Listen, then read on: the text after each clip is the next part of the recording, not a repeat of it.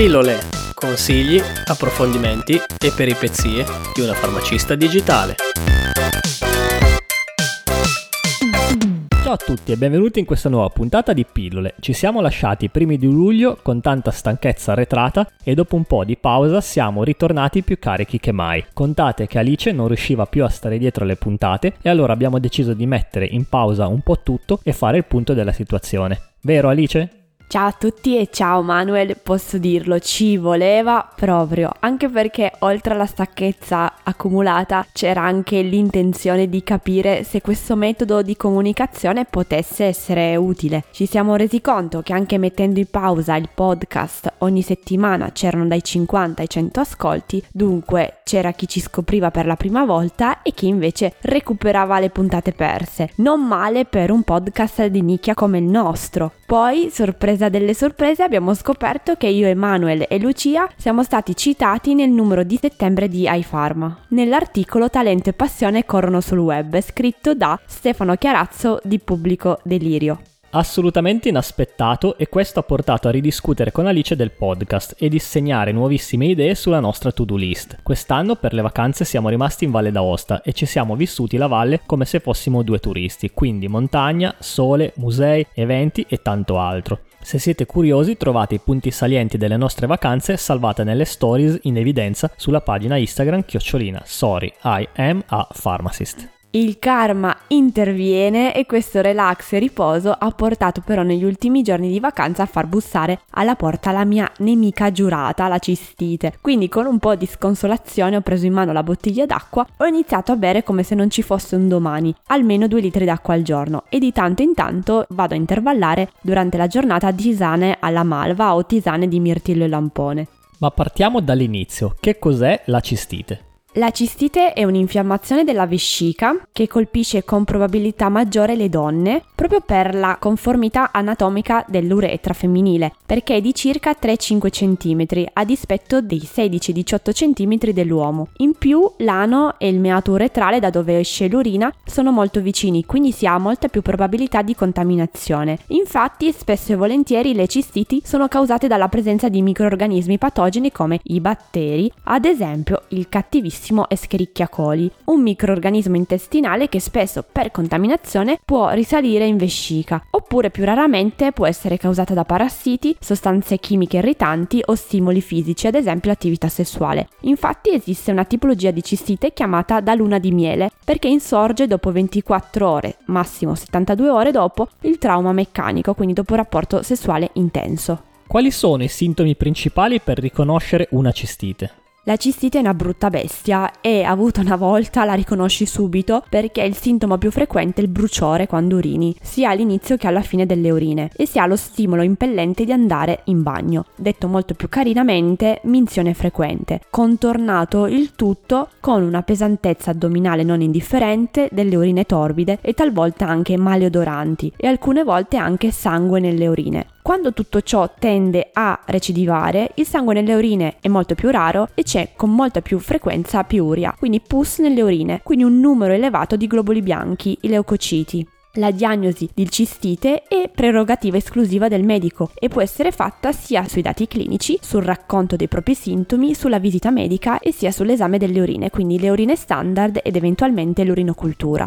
Questi test dove li possiamo fare? Entrambi i test possono essere prescritti dal medico e fatti attraverso il Servizio Sanitario Nazionale in ospedale, altrimenti si può portare il proprio barattolino e la propria provetta in quelle strutture convenzionate ed eseguire l'esame a pagamento. Oppure alcune farmacie sono dotate di strumentazione per la valutazione delle urine standard. Esistono inoltre degli stick che si possono fare direttamente a casa della stessa marca di quelli che si usano per i bambini per il glucosio e i chetoni, chiamati multisticks. Ve lo dico già sono un po' cari, 50 stick costano circa 35 euro, ma permettono di valutare attraverso il cambiamento cromatico la presenza di glucosio, proteine, pH, sangue, corpi chetonici, bilirubina, urobilinogeno, nitriti, peso specifico e leucociti nell'urina. Io dalle mie ultime esperienze passate ce l'ho sempre a casa. Quali sono invece i farmaci utilizzati per la cura della cistite? La cura principale si basa principalmente sull'utilizzo di antibiotici. Le linee guida raccomandano tre opzioni per il trattamento di prima linea della cistite acuta non complicata, la fosfomicina, la nitrofurantoina e trimetoprim sulfametasazolo, nelle regioni in cui la prevalenza della resistenza di Escherichia coli non supera il 20%.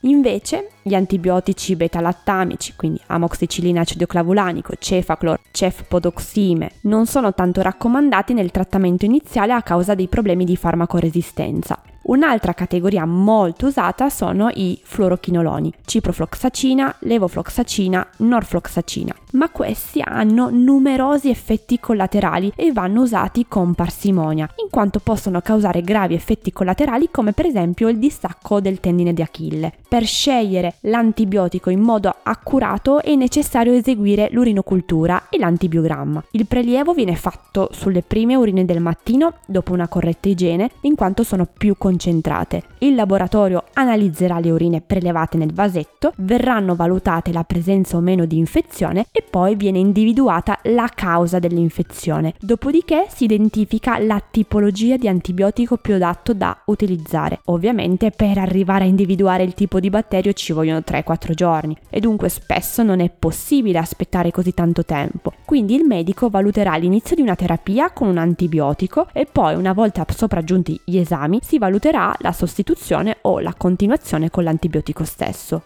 Oltre all'antibiotico si possono assumere altri prodotti che possano aiutare ad alleviare i sintomi?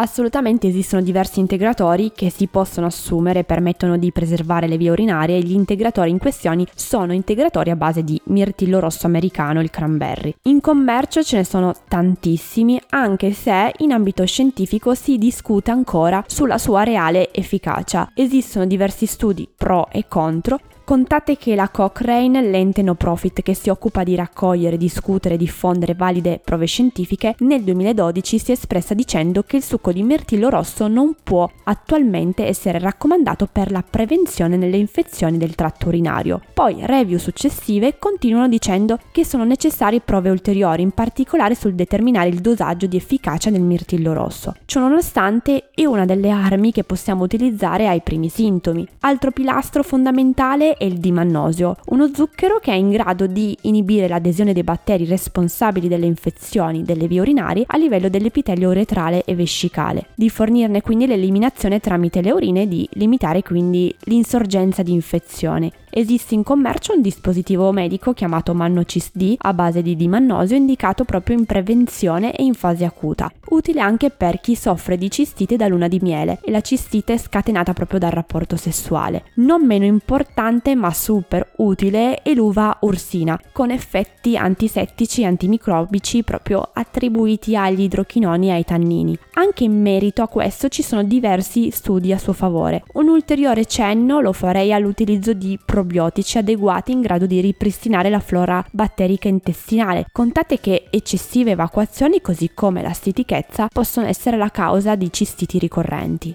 L'alimentazione può anche aiutare? Assolutamente in momenti in cui è presente la cistite è bene evitare cibi e bevande irritanti, dunque sarebbe bene evitare bevande zuccherate e gassate, caffette, alcol, quindi vino e birra, spezie, cibi grassi e fritti. Uno dei migliori consigli è quello di bere, cosa che tu non fai. Detto bene, la cosa fondamentale per far funzionare bene la vescica e i reni è bere. Si consigliano un litro e mezzo e più, circa due litri, in caso si iniziano a sentire i primi fastidi. Più si beve, più i reni sono in funzione e più si ha la possibilità di pulirli al meglio. Non bisogna farsi fermare dal fatto che si ha bruciore quando si urina. Più si beve e meglio è. Come tutte le cose, occhio però a non esagerare senza strafare anche perché vi ricordo che sopra i 5 litri inizia a essere pericoloso. Quando si ha poi lo stimolo, bisogna svuotare la vescica il prima possibile senza trattenerla troppo, evitando il rischio di far ristagnare l'urina e dunque aumentare la probabilità di proliferazione batterica in vescica. Vi chiederete, ma come faccio se siamo al lavoro? Allora vi racconto questo. Mi è capitato in passato in cui ho lavorato in un posto in cui non potevo farmi vedere dai clienti mentre bevevo. Beh, non è una cosa bellissima da fare per, da farsi vedere, ma per bere dovevo andare nello sgabuzzino o nascondermi. In più, lavorando da sola, era praticamente impossibile andare in bagno e dunque bevevo poco e di conseguenza andavo in bagno poco. Il risultato è che poco dopo sono finita in pronto soccorso, in piena colica renale e con una cistite molto importante a rischio pielonefrite, febbre alta e vomito. I reni quindi sono delicatissimi e non c'è assolutamente da scherzare. Fosse stato più grave, il lavoro non mi avrebbe restituito i miei reni, quindi non fatevi intimorire come ho fatto io, bevete e andate in bagno quando vi occorre. Spesso mi dicono anche, ma buttare giù l'acqua è anche difficile lo stimolo di bere acqua si perde fisiologicamente con l'età, quindi bisogna sforzarsi. Quello che consiglio sempre è aromatizzare l'acqua con delle tisane. La tisana alla malva, o meglio, a base di fiori di malva, è molto utile, oltre che essere lenitiva e idratante, permette di pulire per bene le vie urinarie. Inoltre non occorre nemmeno dolcificarla perché è già buona così com'è. Altri consigli per scongiurare la cistite? Limitare il fumo, Dopo i rapporti sessuali svuotare la vescica e lavarsi con cura, non indossare indumenti troppo stretti e quando si è al mare non tenere troppo addosso il costume bagnato, coprire la schiena perché talvolta la cistite può essere causata dal freddo. Direi Alice che come rientro dalle vacanze non ti sei fatta mancare proprio nulla. Se questa puntata vi è piaciuta, noi come sempre vi ricordiamo di iscrivervi a questo podcast. Per farlo trovate tutte le informazioni sul sito web www.pilolepodcast.it e se volete sostenerci potete farlo sul sito www.alicepharmacist.it slash sostienici. Di nuovo un saluto a tutti e alla prossima puntata. Ciao! Ciao.